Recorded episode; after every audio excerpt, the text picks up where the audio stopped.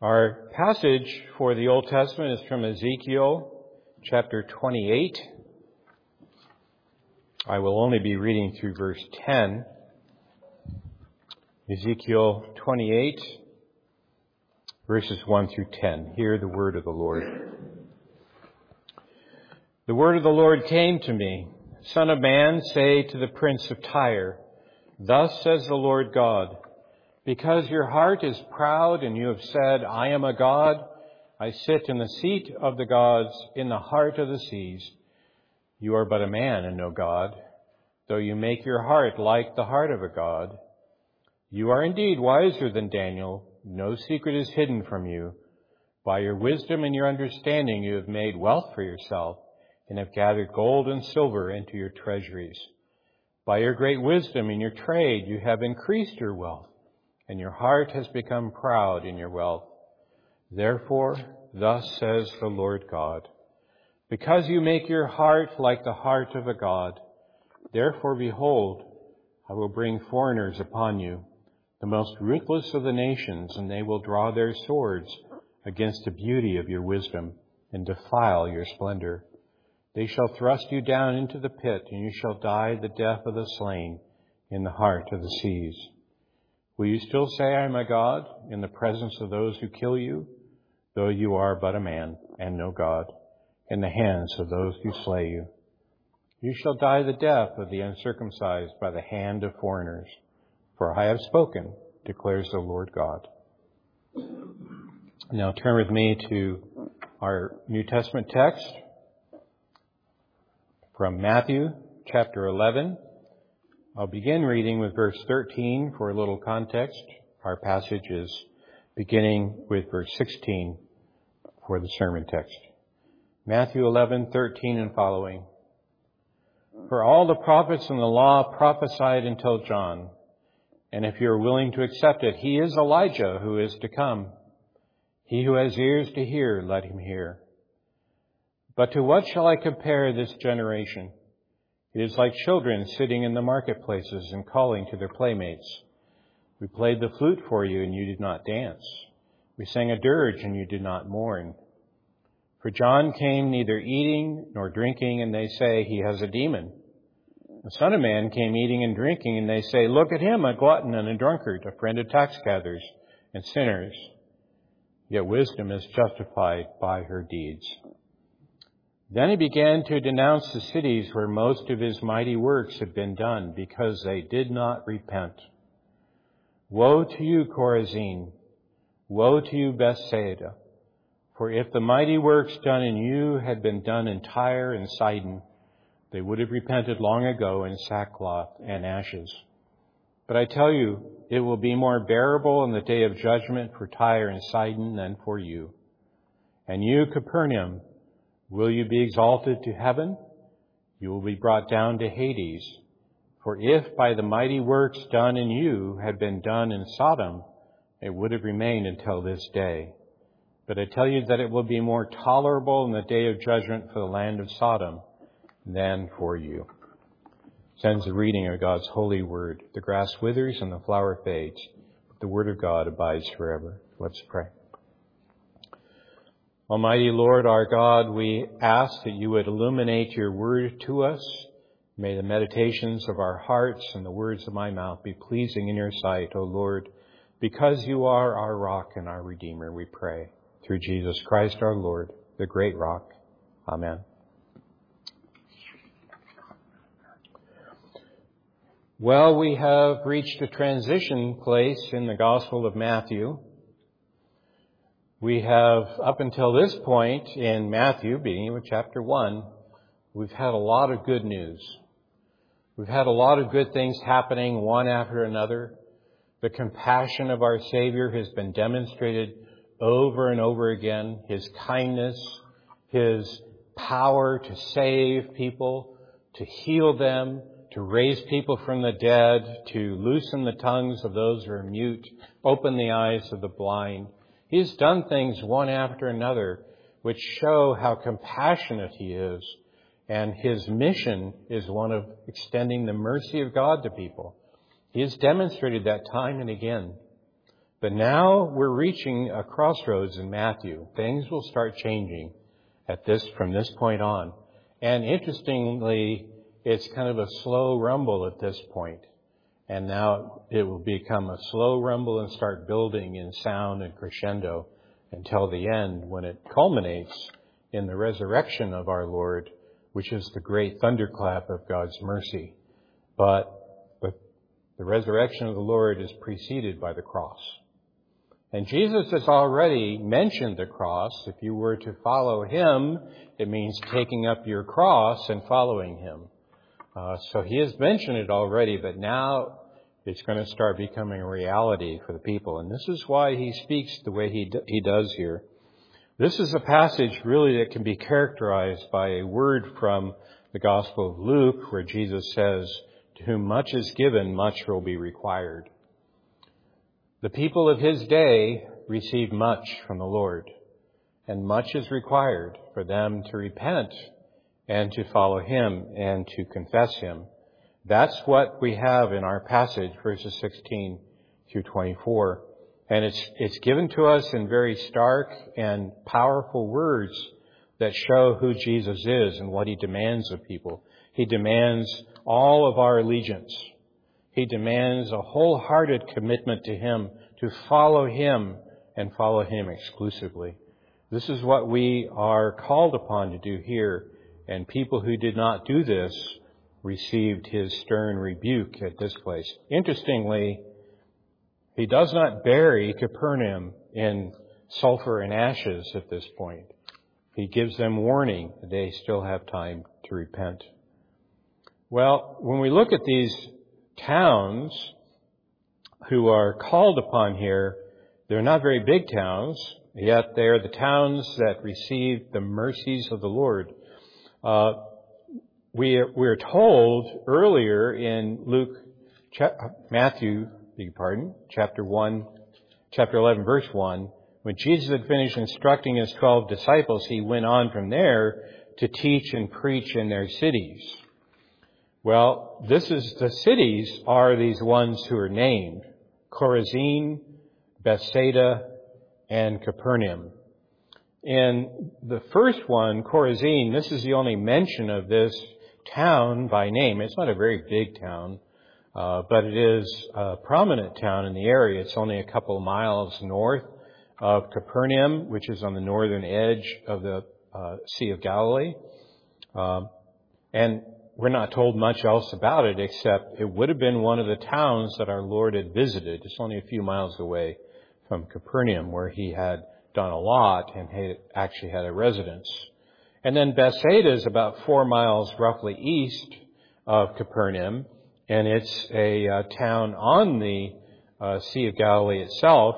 The word itself, Bethsaida, the name, uh, means uh, home of fishermen.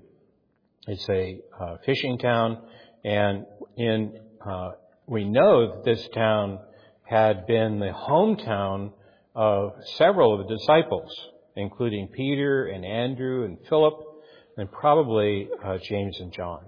So this is a, a town uh, where people had connections and they also had received uh, great signs of the Lord in their midst. Uh, so in Bethsaida in Mark 8, we're told that Jesus healed a blind man there in particular. Otherwise, it's in these summaries like in uh, chapter 11 verse 1 Jesus had done many things in these other towns, it would have included these places. But the main town and the biggest town, probably about a thousand people, it's not really big by our standards, but big in their standards, uh, is Capernaum. Remember that when you're dealing with a town, you're dealing with people who generally are not raising food. So they have to have agricultural areas that they control in order to bring food into the town to feed the population. So this is essential for an ancient town in particular, where you don't have long-term trucking and transport. But this is a very important town in some ways because it was where fishermen would send their uh, loads of fish to be transported to other areas through the Sea of Galilee all the way down to Jerusalem. So it's a town that's not only a fishing town, but also a transportation hub for the fishing industry. And if you want to look at uh, Capernaum now, you'd have to get your archaeological hat on because it is no longer there. It is a uh, dig. It's now uh, a ruin, and many of the things that they've excavated are actually from a later time, but it is not there as a town. Now, Capernaum uh, figured prominently in in uh, in the story of Matthew so far. In chapter four, uh, we're told that Jesus had settled there.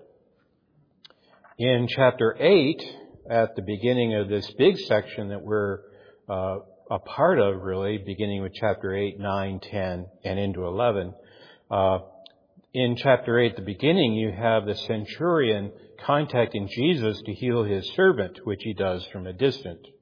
Uh, then Jesus goes into Capernaum uh, it, itself and heals the mother-in-law of Peter uh, and many others. Uh, in chapter 9, Jesus goes into the synagogue there and he, he or into a home uh, and he heals a paralytic by forgiving his sins. So now you can see things are ramping up. Jesus revealing who he really is to people by uh, forgiving sins and telling people what's easier to forgive sins or to tell this man to get up and walk. And he forgave his sins.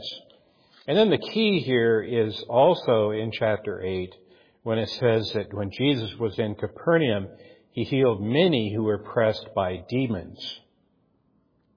And I want to remind you that demon possession is not an accidental occurrence. It occurs through a willful, wanton uh, devotion to the black arts. This is how it works. Uh, you aren't just jumped by a de- demon and it takes over you without you being a willing uh, servant of this demon. And uh, this is what's happening among the people of God. These are the these are the people whom uh, God has set aside as His own particular people. These are Israelites. These are not foreigners and Gentiles and pagans, but they're the people of God engaging in pagan black art uh, magical practices. That's what's that's what this is demonstrating to us. This is part of Jesus' condemnation for them. Their their addiction to this kind of uh, practice, which is in essence paganism, very similar to the condemnation we read in Ezekiel uh, as the first text we read. And then interesting about Capernaum in verse 23, and you Capernaum, will you be exalted to heaven?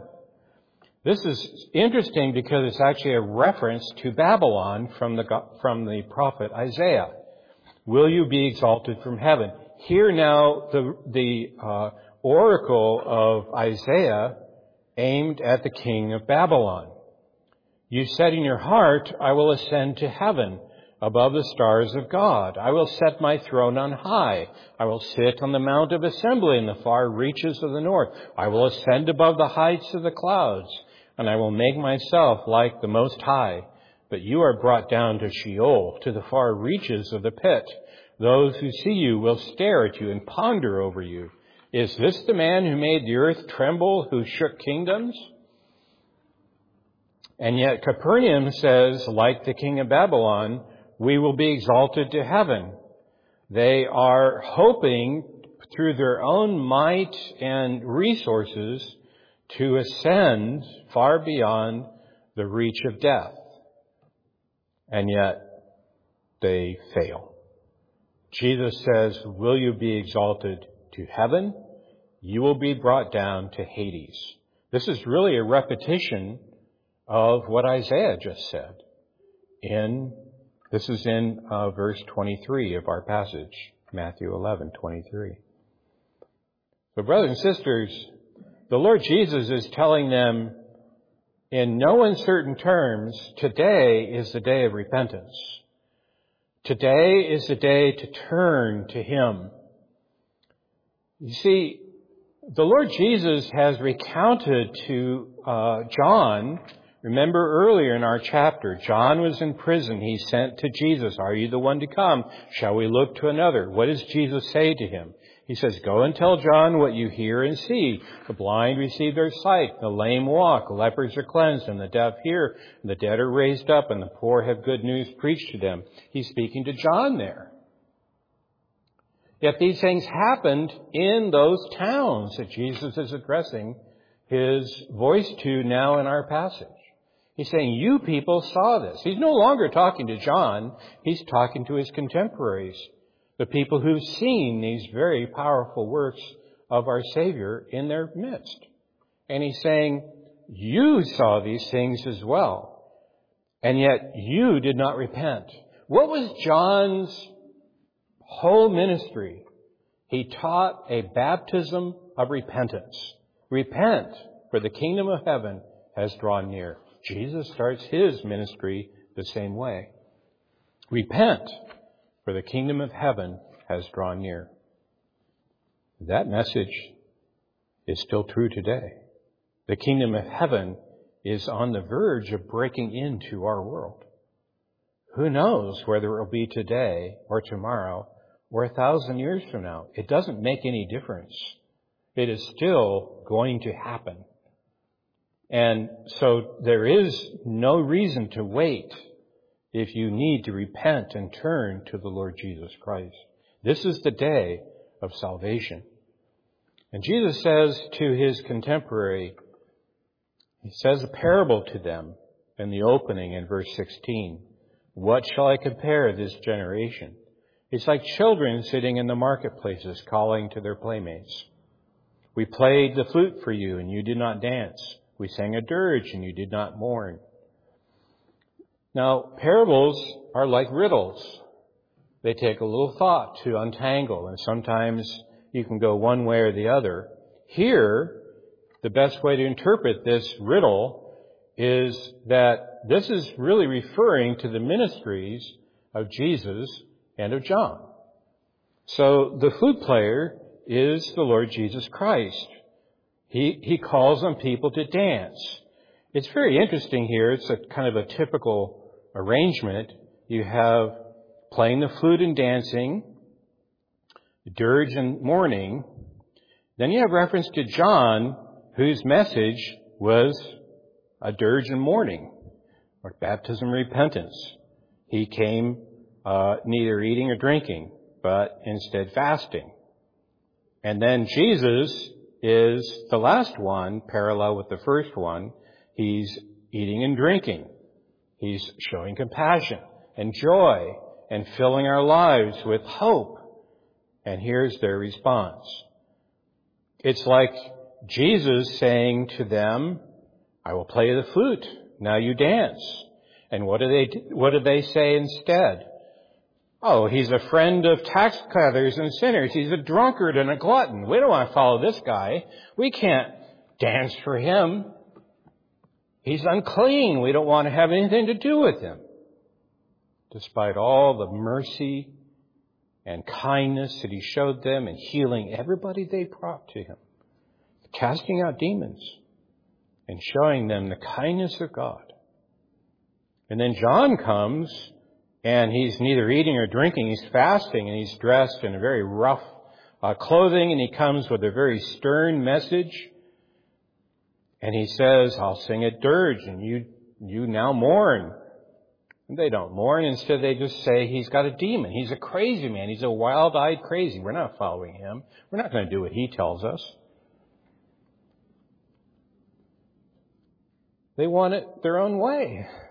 They, you, you can't please them. It's like children in the marketplace. No one's pleased. No one is going to obey. No one will take any thought to the message and heeded. That's what we're dealing with here. You know, it's not a matter of lack of evidence. If you, if you, if you examine the scripture, there's plenty of evidence to its truthfulness. There's testimony galore. You can establish through historical research everything in scripture.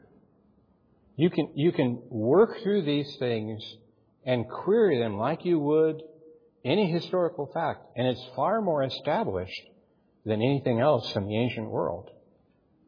You know, some of the books I read I'm going to make true confessions here. First century books, earlier books. You know, the testimony to them and the manuscripts we have are a thousand years after the author died. Not so the New Testament. We have, we have some 6,000 handwritten copies of the New Testament in, in Greek. Not even talking about the translations from the ancient world. There are a lot of translations. Georgic, Ethiopic, uh, Syriac, all sorts of translations that we can also read of the New Testament going way back. Uh, it's the most uh, witnessed document from the ancient world. There's nothing like it. Nothing even close to it.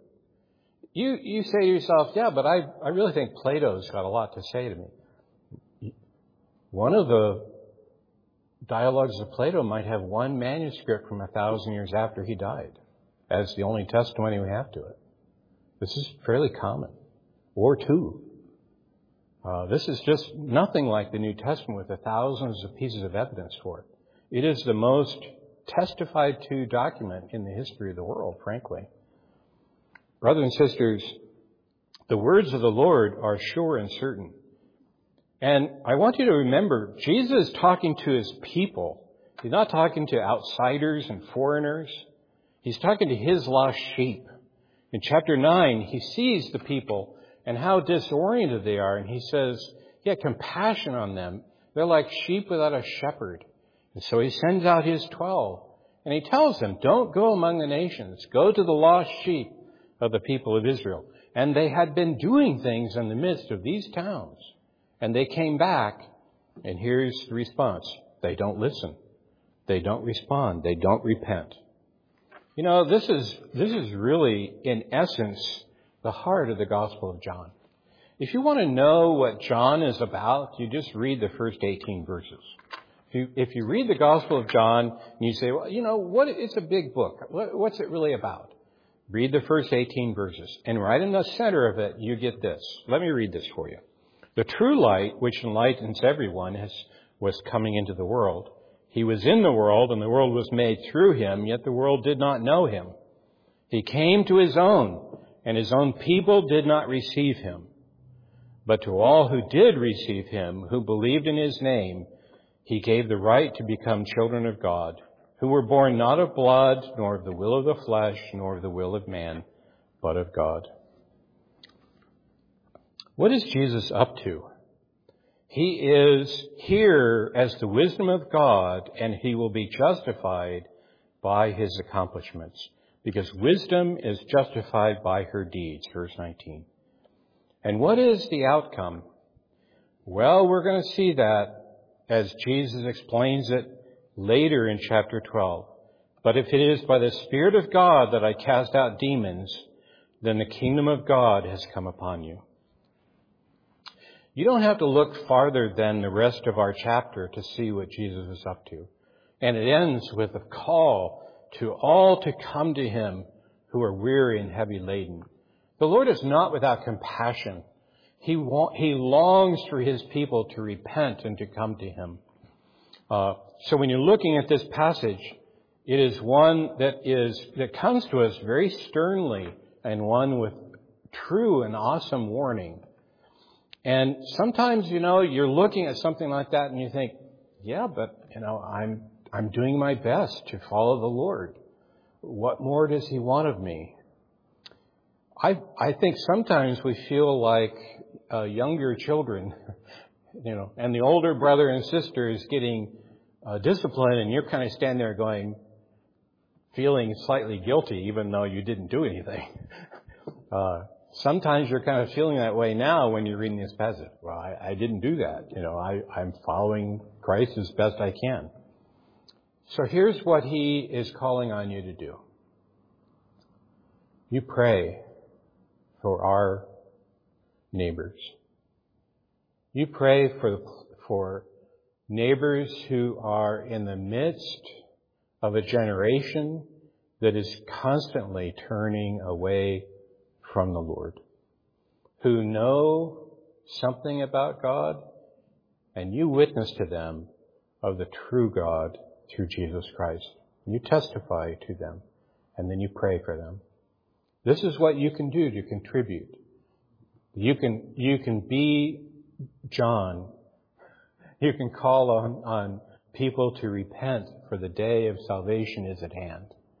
Because the kingdom of God has been established in the resurrection of our Lord Jesus Christ. This is, this is what uh, we are called to do. And it could be the day for you to repent. It could be the day for you to hear this uh, from the Savior, this word that comes to you. Because, brothers and sisters, He's the one who is appointed the judge of the whole earth. On the last day, everyone will appear before this man who said these things to his contemporaries. You know, he's often portrayed as this weak, timid, spacey kind of guy. you just read this passage. That's not our Lord Jesus Christ. But I can, I can guarantee you, he is strong to save. He, he longs for his people to repent. And he's calling on them to repent, for the day is at hand. And now we think about Christmas time coming up. The whole month is my Christmas. I love it. It's, it's a wonderful time to reflect upon the Savior. This is, this is the time when we get to remember that our Savior came into the world and He was named.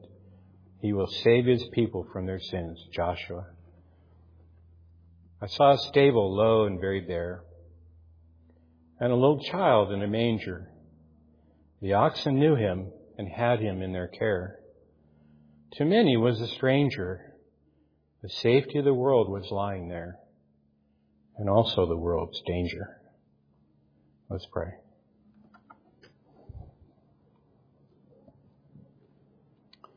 Almighty God, our Father in heaven, we have heard an awesome word from you today in your word.